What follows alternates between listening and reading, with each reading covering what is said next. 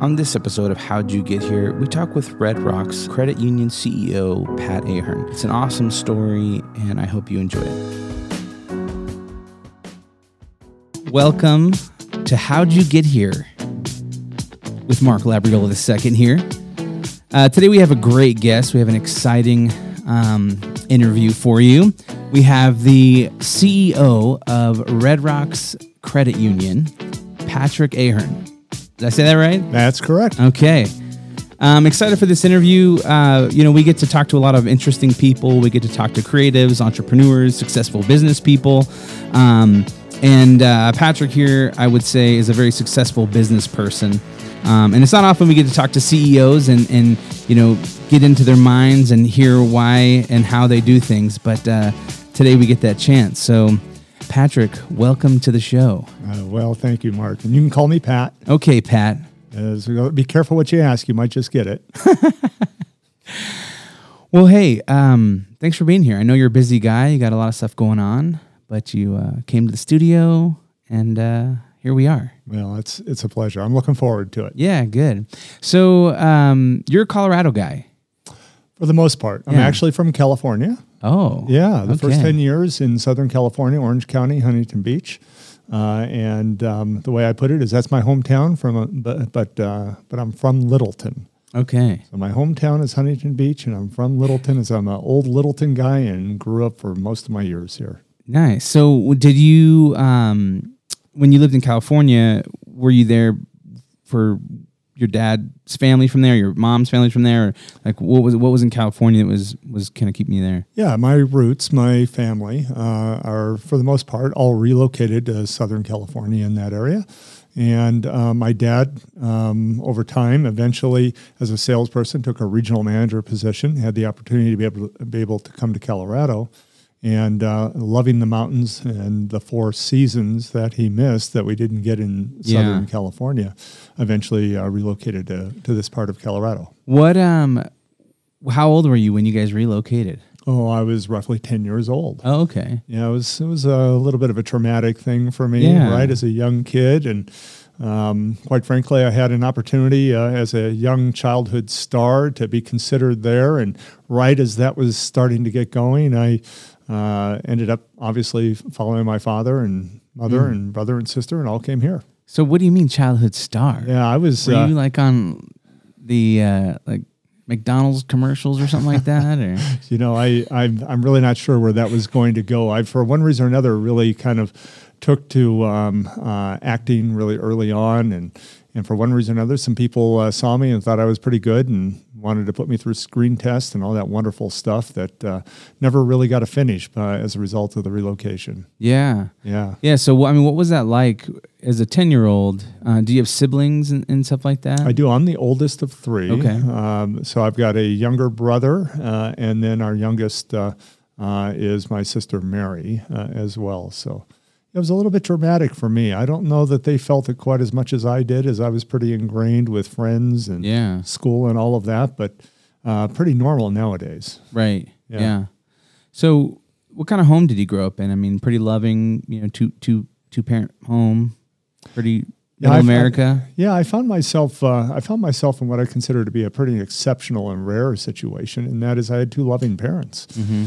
And I, I don't have to tell you what's happened culturally and the way the family has been under attack and marriages and and uh, separations happen. But uh, yeah, it was a it was a very uh, encouraging uh, environment. You know, my parents were bootstrap people, uh, came from a low income environment, and um, you know they really truly are you know middle class, upper middle class. They worked their way through it, and it was just through hard work and determination. So you Um, kind of had just yeah. really great role models then to kind of. Oh, I did. Yeah. I did. My father, in this case, instilled a work ethic. He, uh, uh, as a salesperson, uh, didn't have an office that he went to every day. Uh, he was on the road most of the time, uh, as much as four to five days a week, which at times was difficult. Um, but his office was in the home, and uh, you know, I have very vivid images when uh, I was younger. Uh, we'd be in the family room uh, doing our thing, and he'd be at his desk. Um, you know itself, and you know one of the great examples that I saw was how he could uh, be friends with the people that he worked with and the and the people that worked for him, uh, and and the way that we engaged socially and built community, and we had support systems, and and just worked worked with each other. It was a great environment overall. Yeah. So what were you into when you were younger? I mean, did you have like hobbies or did you think, "Oh, someday I'm going to be a pilot for Delta"? Well, you know, it's it's it's funny. Early on, growing up in California, I really had an interest in the ocean. Yeah. Um, and I was convinced that I was going to be the one that was going to find the treasure on Treasure Island early on. But once I moved past that, in this case, I really took an interest in in uh, wanting to be more of a marine biologist or oceanographer. And Okay. and once I came to to Colorado, of course, that went away. Uh, missed the ocean a lot, but uh, I came out here and and I was looking for all kinds of ways to connect. And I was introduced uh, to basketball. Okay. And uh, so uh, I think there are uh, a lot of people in Old Littleton that know me for that. Still comes up every now and then. Uh, itself, that became my thing. And uh, that was my saving grace uh, in, in many different ways. And I was relatively accomplished with regard to that. Um, you know, growing up and through high school and um, you know, all state, all American, recruited by the biggest schools. Uh, unfortunately, an injury happened, and and I missed my letter of intent day, and and then I signed a pro contract over in Europe for a, for a short period of time, and and um, you know, so I did that, and I so anything athletic, anything active was really my thing. Basketball being the primary. wow. Yeah. So let's let's back up a little. There's a lot there. so you got into basketball Yes, and pretty much consumed your life at that point. it did. I mean, you thought about it, played played through middle school and high school. And then at what point did you feel like you had this gift or did people start saying like, "Oh man, you could you can go pro." Mm, You know, or yeah. you go to a big school and Yeah, I think for me, I you know I I um, uh, was never that great of a student when I was younger. Uh, when I was in middle school to junior high, uh, in this case, I was struggling with that. Um, we had a, a, a, tragedy in our family. Uh, my father on Mother's Day um, uh, uh, at the dinner table had a double brain hemorrhage um, shortly after we got here. And you know, by that time, I had just been introduced to basketball, um, and you know, I needed an outlet. Right, is what I needed. yeah. Um, I never really felt like I was gifted physically or from a talent perspective. It was really all about hard work. And uh, considering the the uh, need for the outlet, uh, handling the stress, the anxiety, the concerns, those types of things, uh, that's where I really poured my time and effort into it. Uh, as my father healed, uh, fortunately, and and uh, you know came back to us uh, through this. By that time, I started to gain a little traction, and and uh, um, and you know my mother and father were frustrated with my academics, my studies, Right, cuz that was that was Yeah. academics was back then, right? It was uh, everything, everything. right? Yeah. I mean, as as you went through it. Now, I came from a non-athletic uh, family. Uh, nobody in my family on either side had ever gone to college. College wasn't even a thought, uh, Right. right. They didn't have those uh, opportunities afforded to them. And one day on the road, uh, this was, uh, I think, probably in my my uh, uh, seventh, eighth grade year. My dad was uh, in Kansas somewhere, and he met a college basketball scout Mm-hmm. and apparently had some conversations. And the scout gave my dad his business card and said, You know what? You go back and you tell your son, and it was from St. Mary's of the Plains College. Go back and tell your son that if he gets his grades up and continues to play, I'll, I'll, I'll scout him and recruit him someday. That's all I needed. Wow. My dad brought it back, gave that to me, told me the story. And in one year, I went from a C and D student to almost a straight A student at that point, and uh, it changed my life. right? Wow. And That's then- that. It's so interesting those divine appointments. You Yeah. know that your dad was out doing his job, and he meets this guy, and that guy happens to be a coach for a basketball team, that then gives his business card to your dad that inspires you to yeah, to I get your grades up. you know, and and time and time again that happened to me, and it's happened to me over my life. But Yeah. I mean, it did uh, throughout um, uh, throughout my my high school career, my college career. Where'd you end up going to college? So I actually missed my letter of intent. Okay. So I actually just went down uh, at the time Arapahoe Community College. Okay. Was a was a JUCO and and uh, I was their top recruit. I went down. I played for a year before I signed a contract uh, to go over and play in Sweden. Wow. Okay. Um, you know, at that time. So that was back during the time at which, um, you know, you had to make a trade off or a choice between um, your amateur status and and being eligible for the U.S. Olympic team versus um, uh, being compensated as a professional. You had to make a choice. So, you know, uh, like many others, I didn't want to give up my amateur status before I absolutely had to. right. But um, I had some pretty severe injuries that um, you know, some torn ACLs or something like that. Actually, a or- brain injury. Really? Yeah, I had a brain injury as I was on a, a pro am squad getting ready for a European tour. Um, in this case, and and I was partially paralyzed, you know, for a period of time when I was getting ready for that Wow. tour, and I uh, uh, recovered. And um, and then I received a, a phone call as a result of all of that work, uh, asking if if I would consider um, signing a contract and going to Sweden to play. And I had turned down other professional contracts in different parts of Europe or different parts of the world before that because I didn't want to give up my amateur status. Because what was the hope there? You didn't Um, yeah. want to give up your amateur status because Yeah, my my my hope, like probably a lot of kids at that time, is that, and and I've received just enough encouragement to stay with this, is that as one of the top players in the country at the time, I was recruited by all the big big schools um, uh, that that you would know and yeah, everybody Duke, knows. North Carolina. Yeah, I mean the big ones, right? I mean, as we went through it, and the coaches would show up, and it was great, right? And that's what I wanted to be able to do. And the dream would be to do that and play in the Olympic team, and and then uh, play for one of two teams, right? Uh, in this case, my grandfather, being Irish and living out on the East Coast, was a Celtics fan, and living in Okay. California was all about you know UCLA and the Lakers, right? Yeah. uh, you know, at the at the time. So that was kind of the dream. Uh, it uh, itself, but nothing like injury to be able to throw all of that off. Yeah. So how did that injury take place? Yeah, I was um, uh, at the end of my freshman year of college. Uh, I was part of a pro am squad that was going to go on a European tour. Um, the um, primary purpose of that was to be able to introduce uh, various NBA players and college players, which I was part of, uh, into the European scene and to be able to land professional contracts, is what it was. And it was just a freak accident. Um, unfortunately, it happened twice in two days. Um, and that was just uh, getting a rebound, and someone came down, and I caught an elbow in the left temple. Just like And, that. Uh, just like that. And, um, you know, concussion, no big deal, right? I mean, it was kind of the way I. And back then, nobody cared about head injuries, right? you know, yeah, I mean, you know, I mean, nobody, yeah, nobody cared. You didn't take medical exams shake in it this off. case, right? You're just a piece of meat. They send you back out there, you know, and Right. that type of thing. And and uh, so shook it off. Came back the next day, and unfortunately, the exact same thing happened again.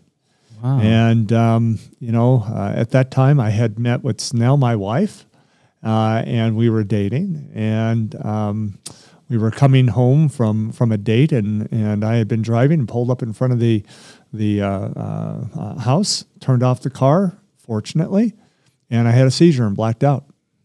wow. Um, it uh, itself, a heck of a way to make an impression. yeah. uh, what, right. what was that like for her? I mean, did she freak out? I Uh, mean, and she handled it well and obviously has decided to stay around you know 35 36 years later congrats. uh, all that being said um, you know i worked my way through that and So when you when you had that head injury, Yeah. you ended up in the hospital, and they, they decided that it was you know your brain was hurt essentially, and Yes. you needed to kind of rest, yes and you couldn't go on this tour. Yes. I mean, what did that what did that feel like? oh boy i mean i was destroyed right Yeah. i mean so much of my identity was tied up in my athletic ability and for that matter the accolades that i had received Yeah. uh, you know locally regionally nationally uh, right and in some cases even an- internationally So, you know, I mean, my identity and it was directly tied to that.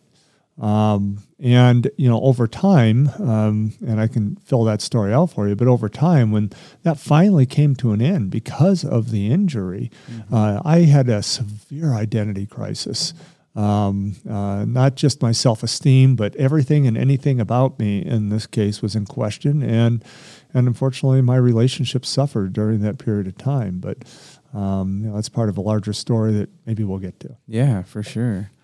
So uh, you you don't get to go on this tour, um, but you end up recovering. Doctor gives you a clear bill bill of health, and uh, Sweden comes calling. Right. They're like, "Hey, you're like the Larry Bird of Sweden." a short one at that. yes. As, as we went through it, and just just to uh, clarify one thing, he did not give me a clean bill of health. I did it against Oh, his advice. Okay. Yes.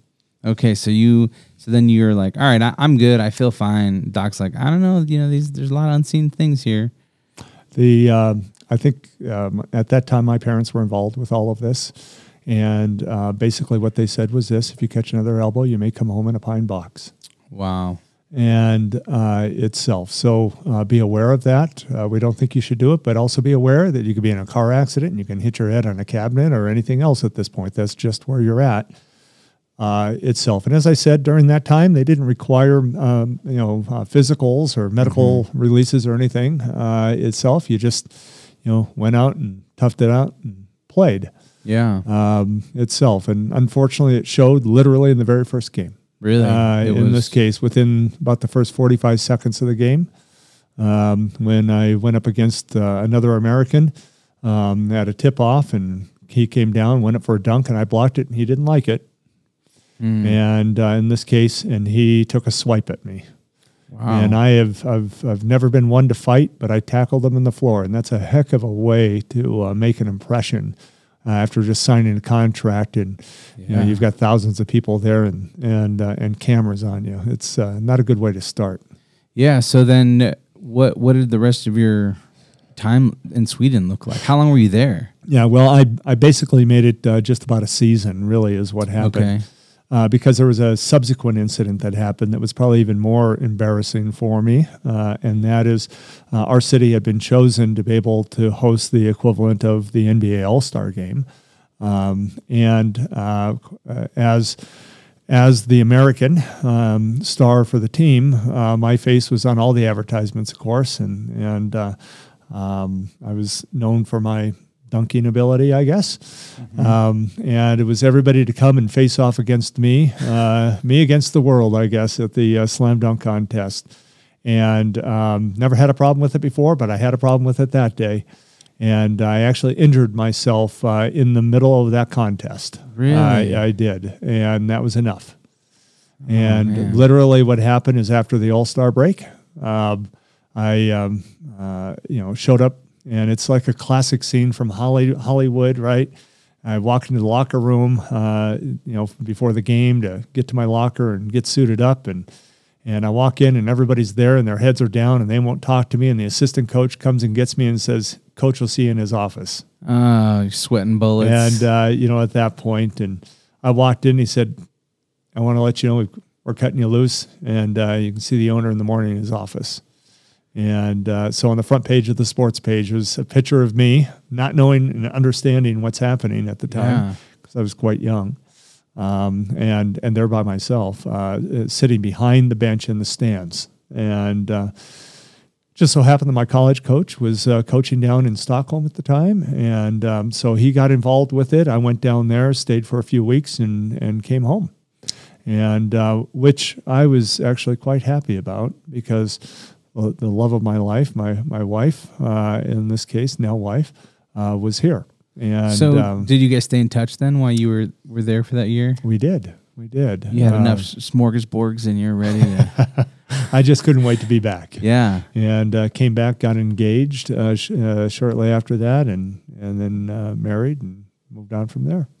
So what what was that like when the coach cut you? I mean, that must have been like a gut punch. You know, I, I, I it was, but I'm Or also going relief? to say, yeah, yeah, there was a certain relief there, right? Mm. Because the reason I, I made the decision to even go there in the first place, because I had turned down many contracts when, quite frankly, I was healthy, was I, I wanted, I didn't want to look back and say, I wonder if, hmm. Right? Yeah. Um, and at that point, uh, el- uh, you know, my eligibility as an a- amateur, it, it didn't matter. I mean, I knew my career was at the end with the injury that I had. yeah. So at that point, it was about you know what's next. Mm. Um, the problem is, is I didn't have the answer to that. right. you So you must have. I mean, what was that like as far as trying to navigate that? You, you come home, and then what were you gonna do for work? What you know? Right. What were what were all those things Yeah. that you're going through? Yeah, I mean, I came back, and of course, you know, I did have something to really look forward to, which was Yeah. which was my wife um, uh, at that time, girlfriend, now wife. Yeah. Um, and you know, I came back and and uh, I didn't know what to do, honestly, Mark. Um, you know, I took anything that came along. I took a a um, eventually I landed in a, a part time position at um, at that time uh, United Bank of Littleton, now Wells Fargo, uh, here in in town. And I I eventually became full time and moved through some different positions there.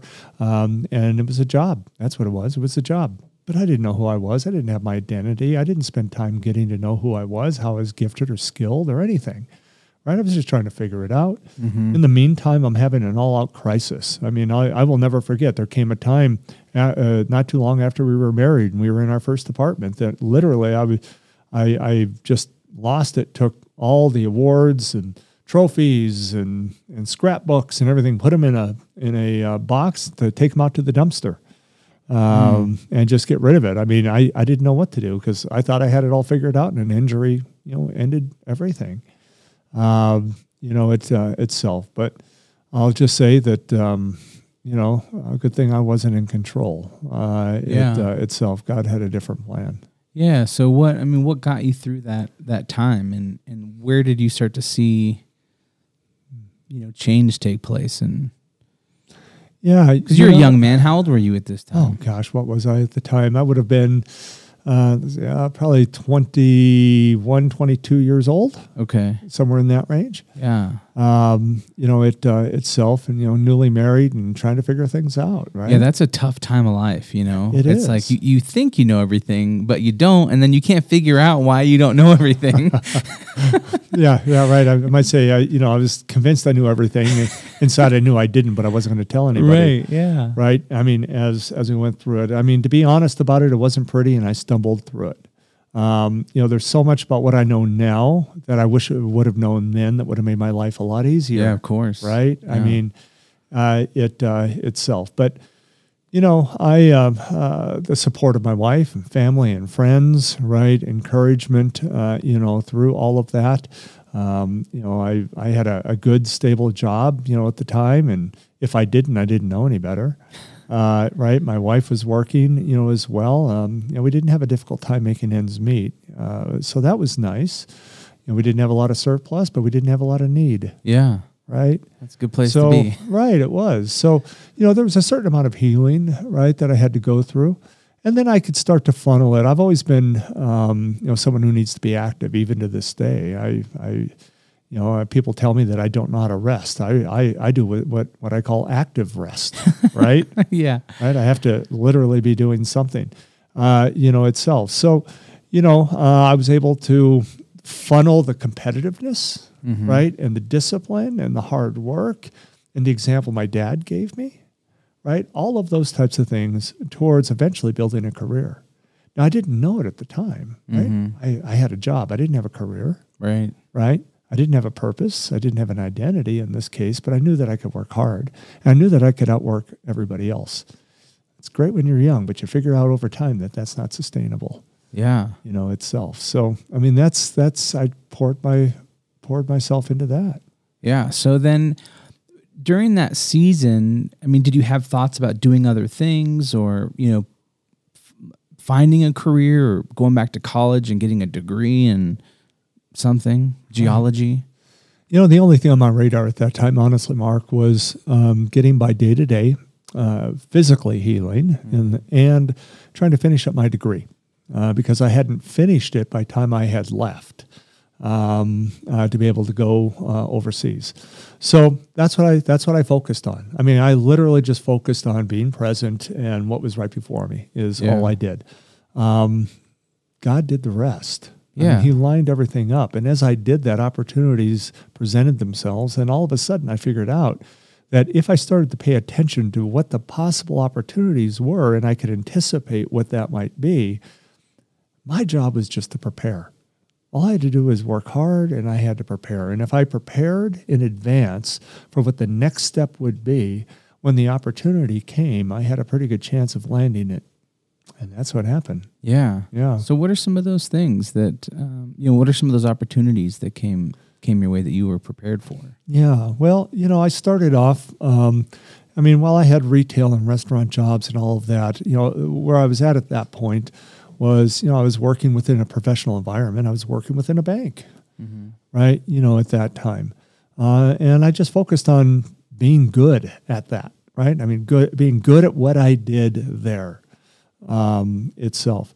And over time, right, eventually, uh, I was introduced to credit unions and and to good mentors, right? Um, you know, I was going to the American Institute of Banking. I met a gentleman by the name of David Wyckoff, who was a, a teacher, and he was also a senior executive for the United Bank system at the time. Uh, and he became a mentor of mine, and he gave me advice, and and um, you know, he helped me learn and understand you know what the various opportunities would be within the banking environment right? And he made introductions to me. And at the same time i was going to school and i learned the skill of of of inter um, uh, uh, of informational interviewing uh, is what it was which was the opportunity to be able to start a network and go and, and meet people and learn about what they did ask them the questions let them s- talk about them right? And over time would make connections. And those connections in this case the, some of those people took an interest in me and provided opportunities right is what they did. Yeah. and then eventually um, i started to develop i'll say higher level thoughts. And what i mean by that is you know i was just going through the day I mean, I was being present. I was just trying to get my job done. I didn't have a career. I didn't know where I wanted to go. I was looking at a lot of things. And eventually I started to look at it and said, you know what, this, based on what's happening, people tell me I'm good at it. It feels good. Uh, where do I go with this? And then I, st- I started to study. I'm like, okay, well, I'm in a for profit banking environment in this case. And I started looking at it. What's that like? What's the unintended consequence? How does it feel inside in my soul, right? It, Itself. And then one day I met someone over the counter. Um, I was assigned to their account, and it was the manager of a credit union. And it's the not for profit side of banking. Like, I need to learn about that. What's that? I started to look into it, right? And you know, look, I'm I, I joke about it. I'm a recovering banker to this day, right? As uh, as we go through it, and and there's a lot of wonderful people that are in, in the banking system and it itself, but people became so driven by self and by profit and those types of things. It started to make me think about it a different way, and that's when I made the decision. An opportunity presented itself for me to be able to leave leave the commercial banking environment and be able to go over and in this case and with the advice of, of, of mentors go over to a credit union and now the way i looked at it is you know what i could do what i'm good at in this case but i feel like i'm making a difference Mm-hmm. and there is a real difference. I mean, there's a tangible difference, right? As we go through it. And I'd be happy to explain that if that's of interest at some point Yeah. here. But now I could sleep well at night Mm. right? But I walked into a really bad situation. I didn't know it. Really? Yeah. Yeah. So what? I mean, what was that that situation? I went into a place in this case that was on its way under. Ah, the And I, Titanic. yeah, I didn't know it. There was a mass exodus in this Mm. case, and I was I was I was coming in when everybody else was leaving. ah, interesting. Eventually, the regulators got involved as well. But you know what? I, for one reason or another, when I got there, I, I mean, part of it might have just been being in the right place at the right time. But um, you know, the volunteer board of directors saw something in me, and they said, you know what? Um, we need some help, and you're here, and you want to. Well, here's some education, and here's a specific area that you can focus in and that we need help in. And I took advantage of it. Nice. And I learned it and came back as an expert, and that helped pave the way for my career going forward. So Um, you didn't look at the the bank that you went to. I mean, it sounds to me like you almost look at it as a positive thing. Like you you went there, and it obviously it turned out to be bad, but good came from it. Oh, absolutely. Yeah. Yeah. I mean, as, as you go through it, when I look back over my life, I see a tremendous God story. I mean, I, I write, uh, I mean, I can actually literally see right? That if this didn't happen, then the next thing wouldn't have. I can actually draw a picture a point to point and say, wow, without all of that, I wouldn't be where I'm at, right? Yeah. As we go through it. And what it's done is, first of all, it, it removes any second guessing, any judgment, any bad feelings, right? I mean, Right. it does that. But in addition to that, what it does is it builds trust. Yeah. That's really important for me. Faith is really important to me. It's a big part of who I am. Uh, and with that, uh, I can go back and see how faithful God has been, right, throughout this. Yeah. And, you know, it's like, wow, you know, there was a lot that could have gone wrong there or then or with that, right? Hmm, it didn't. yeah. I wonder why. Did you grow up in a faith-based home or You know, I'm, um, I, I refer to myself as the benefactor of praying grandparents. Um, you know, and that I didn't realize when I was young uh, how important that was. But you know, I my parents, um, in this case, I'm, I'm going to say I came from a mixed marriage. It's going to sound a little bit funny, but it became a big deal in the faith circles uh, at that time with that generation. And that is that my dad was raised Catholic, and my mom came from a church planting family that was on the Dutch Reform side, later Presbyterian. And and you don't mix with Catholics. right? And they were defiant and they fell in love and they got married in, in this case. And that was reflected in my family as well, too. Now, my father made the choice that we were going to be raised Catholic uh, it, itself. But there was a split, right, uh, within the family because, you know, uh, my mother's parents didn't agree with them getting married, is what it was. Well, nothing like their first grandchild to come along to get them to come around, I guess, Yeah. right? And um, so I got I started to get to know them over the years, right? And as, as I got older, I started to learn a little bit more about that, hear about that, or whatever um, itself. And I take a look at the faith part of my journey and how it began, as I'm describing it to you there, and then all the things that have subsequently happened to then, uh, uh, since then, and to me. And I have absolutely no doubt that my grandparents were deeply involved in praying for me. So then when did you when would you say that that kind of became your own, you know, thing? Uh, as in my own faith, I yeah. owned it. Yeah. You know, um, there were different times as I was growing up where um, I would go deeper, right? Um, but I, I've, I'm actually what I refer to as a recovering Catholic. All right, I'm.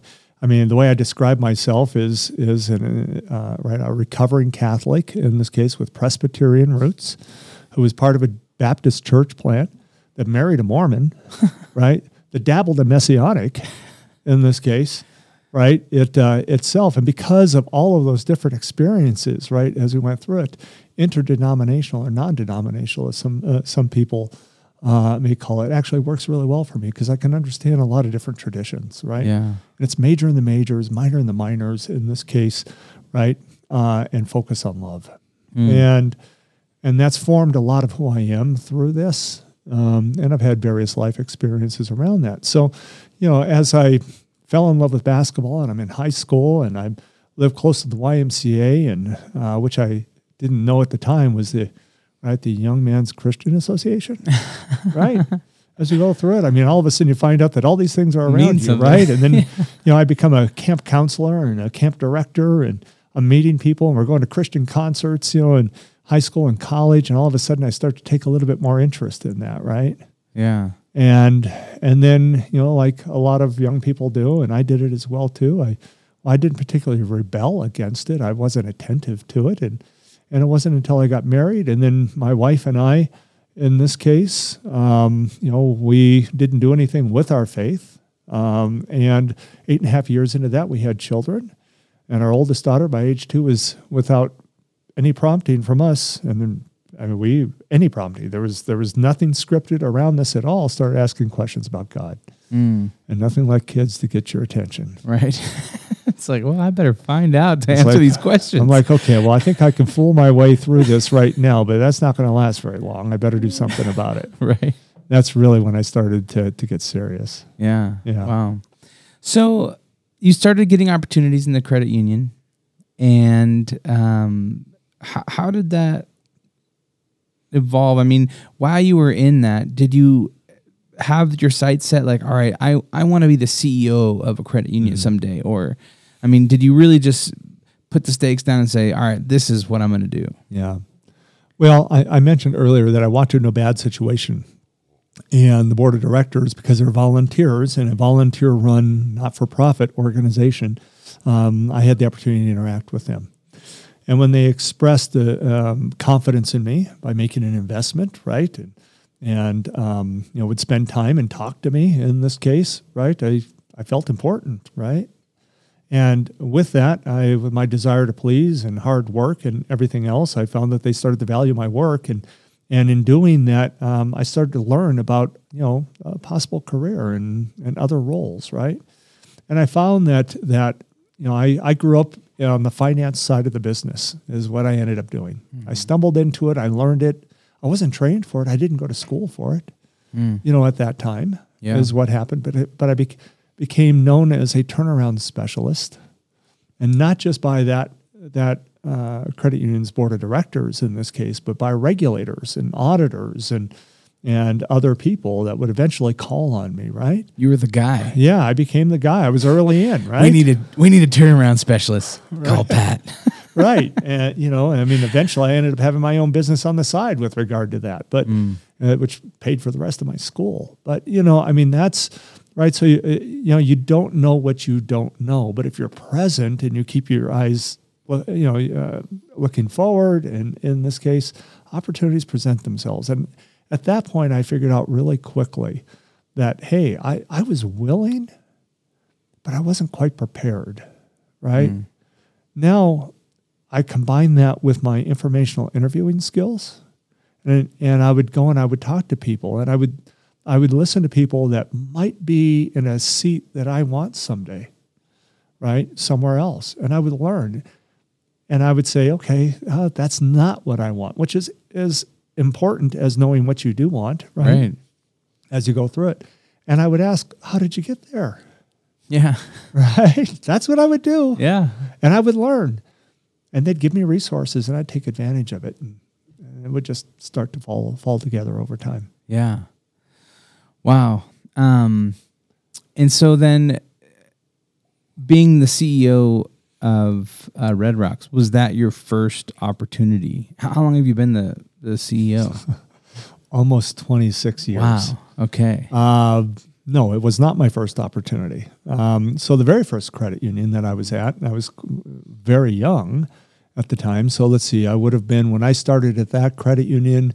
Uh, I would have been 22 years old. By the time I was 24, I was expressing interest in this case. Thank goodness they said no. I was convinced I had everything I needed, and I would have been a miserable failure yeah. as we went through it. So thank goodness for their uh, for their honesty uh, it uh, itself. Um, but because of my turnaround uh, skills, uh, I had the opportunity to eventually to be able to leave from there and go to a larger place. Mm. Um, and I came in, and very shortly uh, they were in a turnaround situation. And I became the number two there, and my reputation grew, right? Is what happened. And that's when I first started thinking about, okay, you know what? I'm, I, this is something that I think I could possibly do. Uh, and no, I didn't know everything I thought I knew. Uh, so I need to learn more. And I started to engage in education and again, through networks and uh, at that, at that time, what was called our association. And, um, and then from there, that led to my first big true executive job mm. uh, at, at a much larger credit union at that time. And, uh, you know, I had the skills that they were looking for, right? Uh, is what, what happened. And, but it was the first time I had the opportunity to move from what I call the back office, the finance side, and IT and and um, and risk management and all those types of things, to a front-facing member or customer-oriented type of uh, environment and position. And it was a true executive position, not a working VP position. There's a mm. big difference between the two. And that was a real challenge for about two and a half to three years for me. And while everybody reassured me and told me I was doing a great job internally, it didn't feel very good. Mm. Uh, because I, you know, I when I would go home at the end of the day, I didn't know what what did I accomplish. I mean, there wasn't anything tangible, right? right. I was used to that. That's a big switch. And you know learning what it's like to accomplish things through others in this case was a big deal. Yeah, is that it was that hard for you to kind of let go and very much and so so. Like let me just do it. very much so. I mean there's a story that when i showed up there i didn't even have a computer on the desk. They wouldn't give me one. I had a really large executive office and the executive assistant walked in uh, with um, uh, with a, a recorder in her hand, a tape recorder, and a stack of, of notepads, and said, uh, "If you need anything, um, see me. And if you need to communicate with anybody, here's how we do it. Put it on tape. I'll write the letters. I'll get the communication out. I'll set the meetings. I write. I mean, and uh, I remember I put it to a test, and she shut me down every time uh, right? Every single time. I can't tell you how many requests I had for a computer, and it took forever to get one uh, it uh, itself. So I would sit back in my office as I needed to on occasion. I would handwrite everything out and then read it into a dictaphone. Uh, in this case, because that was the only way that she would take the work, Right, right? And eventually, you know, I came around, is what I would say. Yeah. Yeah. Yeah. So what? I mean, it, essentially, you'd go home and you'd feel like, what am I achieving? And Oh my! I mean, I felt like an imposter. yeah, Right? which is a very common thing for a lot of people, right? Especially when you're young, you work your way up to a, a, a you know senior level, and all of a sudden you're like, I've just been kind of faking it. right. I mean, every morning I'd get up and right at that time, right, I, I, I would wear a suit, and I would I would repeat these words every morning when I got up. Time to put on my costume, right? right. In this case, I, I wonder when they're going to find me out, right? I mean, that's what it was, and I I felt like I hid that for a lot of years. Yeah. So Uh, how did you eventually get over that? Yeah, well, um, not until I was a lot older. in this case, uh, I wish I would have known that other people felt that way. Mm, yeah, I think that's the biggest thing, right? Like, Yeah. so many people think, and I- that's one of the reasons why I do this show, right? Is because I want to encourage people to say, hey, you're not so far from where you want to be, and you have what it takes within you. Listen to this person's story, Yeah. you know, and they they didn't think they had it all figured out, you know, or they in their brains they thought everyone else did, and they didn't, but they just kept moving forward, you know, right. and so it's one of those things where we all kind of walk around, but then as soon as you hear a story or as soon as someone is vulnerable with you about this, you're like, oh, it relieves this burden or the stress Yeah. off of you to say, oh, I'm, I guess I'm not alone. You know, I, I've I've had the opportunity to be able to speak and speak into a lot of uh, young people and new professionals, and and one of the things I say to them about this and other things is, look, everything starts with finding one person who believes in you. That's all you need, mm-hmm. just one, right? Hopefully, it's the right one in the right spot. If you do that, they will extend the grace, they will extend the mercy, they will make the investment, right, of time, talent, and treasure, in this case, into you. I didn't know it then, but that's what I received as a gift, hmm. right? That's how I got through it at the time. Was that I had at that time was a retired fighter pilot, a lieutenant colonel who was the CEO who believed in me, right? Yeah. And he told me that from day one. And he backed it up in this case with investment and time, right? Is what he did. Right. And and he let me make my mistakes. I'd like to say that he gently corrected me at times, but there were times in which I wasn't gentle, right? As we went through it. But I was never publicly shamed, ever, right? As we went through it. And uh, gave me the opportunity. So it's right, one person who believes in you, right, can make a difference in your life. Yeah. This morning I said to my assistant, My life is better because you're in it than when you're not. Mm. That's powerful. Yeah, that's really powerful. So, I mean, how does one go about finding that person? Or, I mean, you know, some of some people, you know, they maybe work a dead end job, or um, you know, they feel like they can't get noticed by upper management. I mean, Yeah. what, I mean, what do you do? Yeah. Well, I mean, first of all, uh, look, there's cultural forces at work, okay, that are challenging the old guard that includes people like me, the old guard in leadership structures to create and cultivate cultures, right, within organizations that engage people more, right, that help people find purpose and meaning, right? And they help foster that. So, what I would say is that if you're in an organization or a company that doesn't, and you can find a way to gently bring that forward and test the waters, right? I mean, that would be great. But if not, to be honest about it, you need to find one that will. Mm-hmm. I mean, it starts with that. Now, what I would also say is look for opportunities. Employers are eager. And I will tell you, as a long-time leader, okay, I forget about the value and the importance of doing things such as um, uh, allowing staff members to participate in what I consider very simple things, but are really meaningful to them because they were meaningful to me at the time, Mm. right? Company dinners, right? Leads groups, chamber events, right? As we go through it, um, young professional groups, right? Yeah. Uh, if uh, you know, uh, look at your group of friends. I mean, what do they do? Who do they know? Right? Can they introduce you to people? Do they like where they work? Mm. Right? Yeah. Do they have somebody they look up to? I think most of us at one point or another have come across somebody, at the very minimum, we've come across somebody that believed in us at some level. They encouraged us. Encouragement is a form of belief, right? Yeah. They- right as we go through it, they've they've they've spoken into our lives in in this case. You have to identify and find those people. Right? The world needs that Yeah. Totally. right, as we go through it. So, and there are ways to do that. So the old guard is being challenged. But here's the good news I operate in a lot of, of um, peer groups with business owners and CEOs.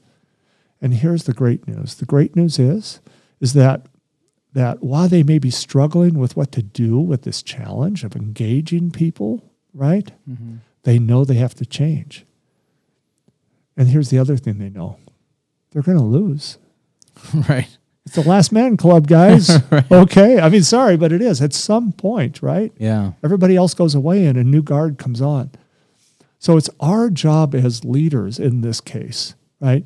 Not to get everybody else to conform to us, but it's our job, right, to be able to cultivate a culture that's meaningful and engaging for people that are coming into the workforce, and people that are within our companies, helping them find purpose and live with intention, right, itself, mm. to be able to pursue their dreams. We have a young lady on our staff, right? I work at a credit union. We do banking, right? We're helping her chase her dream of becoming a professional wrestler. Wow. Okay, That's that's pretty awesome. right? As we go through it, she's got the she's got a championship match coming up. She just sent it out to all the staff. People are buying tickets, right? We're Yeah. gonna try to support it Wow. In this case, right? The old guard not only wouldn't allow that in this case, but might even view it as a threat that, you know, somebody in this case, she's very good at what she does, is going to actually, you know, be good and follow her dream and leave. Right. That's scary. Oh, When, yeah, When you you know are at the top. right. As you go through it, it's a perceived threat, right? Right. as as you go through it. But let me just tell you, right, the benefits of helping people find who they are, have a purpose, and help them live intentionally, the rewards to the employer and the culture and the people around them are so much greater. Yeah. Wow. That's awesome. That is uh that's really encouraging to hear. Um and I could see how as a CEO um you you now have uh, an additional mission, right? You Absolutely. you all of a sudden not only are you're trying to in, increase the uh, value of your credit union financially and doing the business part of it, but then you're also trying to enrich lives and uh, make a difference in this world, which then can be very satisfying for you as a person, right? You know, Well, it's I mean, just it's- making more money for your bank or your credit union that doesn't make you like feel good at night. Well, it doesn't. I mean, just kind of wrap this up in a nice, neat package here. Remember, I was talking about I worked at a bank; it was for profit, and right having to be able to make the decision that you know about what to pursue there and the unintended consequences, and eventually going to a credit union, being able to uh, sleep better at night. Here's how it all comes together, and it makes just perfect sense now, right? I didn't know it back then, but it does for me now, right? And that is that when we think about the business environment, right? When we think about a spectrum, we have for profit businesses on one end of the spectrum. And what are they there for? For profit, Yeah. right? Right. as as we go through it. On the other end of that spectrum, the opposite end of that spectrum might be oh nonprofit, right? Charities, right? Uh, organizations with, you know, uh, in this case that are limited in terms of their business model and the ability to be able to generate revenue, but their their impact, their purpose, their cause, their heart, they've got it nailed, right? Yeah. Is what they have, right? When all is said and done. But there's a space in between that very few people know about, hmm. right? And that's where I get to operate. It's the cooperative space. See, we're a 501c14. Oh, I've never heard of that. Yeah, really interesting, right? Yeah. As you go through it, it's a cooperative space, right? I get the ability to be able to build and sustain a business like a for profit, but by law, in this case, with the heart, purpose, and impact of a nonprofit. That's why we're there. Hmm. Making more money, I mean, that's great. But I just, in this case, we can do that, but I just get to return it. That's all I get to do. I don't get to keep it. Right. I don't. I mean, it doesn't doesn't enrich me. Doesn't enrich my volunteer board or my volunteer audit committee or anybody else. So now I get the opportunity to be able to build and sustain a business, right, with a pure motive. Hmm. To be able to go out and impact and change the world, right? That's what I get to do. I mean, how fortunate uh, am I? That sounds pretty awesome, actually. Yeah, I never thought about it like that, but when you when you present it like that, it's like, oh, that that's sounds pretty good. I mean, obviously, you've been there for 26 years, so uh, you find some sort of fulfillment in it. You know, it's it's been a bumpy ride, but yes, Yeah. So this is this has been a fantastic interview. There, there's been so many great nuggets of, of little information uh, and encouragement you've kind of sprinkled throughout this interview. Um, you know, what are some what are the, some of the main I would say like takeaways or keys that you encourage you know younger people or uh, you know young business leaders who are coming up? Um, you know, what are some things that you would maybe encourage them to, or um, maybe even some uh, materials or, or some sort of reference the book or, or something like that that you could you know share with us Sure. Um, well, I mean, I mean, first of all, I, I guess the the very first thing I would offer would be encouragement, right? Um, I think one of the things that's so difficult is that our culture, uh, in this case, isolates people. It's easy to hide. It's easy to feel alone. What I would say is just remember you're loved. I mean, regardless of anything and everybody else, right? In this case, you are loved. Take time to figure out who you are. And don't be ashamed of who you are. Don't feel like you have to be anybody else. You are uniquely made with a unique skill set for a unique time with a unique impact. And don't settle for anything else. Hmm. So take time to be able to get know uh, get to know who you are. There's lots of assessments out there. If you don't know how you're wired, how you're made, how you're gifted, what you're interested in, you can go online, right? Mm-hmm. Right. I mean, I we can name off all kinds of classic DISC assessments, and, right? enneagram and right, right. Strength finders. Finder. I mean, you know, there's organizations you can pay a lot of money to. You can go get books, right, as you go through it. Invest the time to be able to understand it and and iterate on it.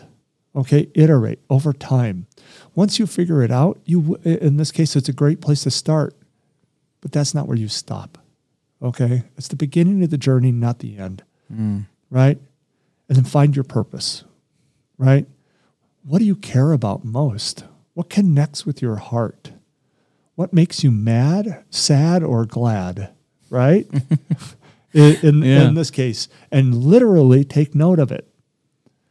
And then sit back and evaluate right how you're wired, what skills you have, how you're made, and what makes you mad, sad, or glad. And ask friends, engage other people, and say, "Hey, this is this is how I'm wired. What could I do that would bring all of that together so I can live a fulfilling life and I can impact other people?" Right?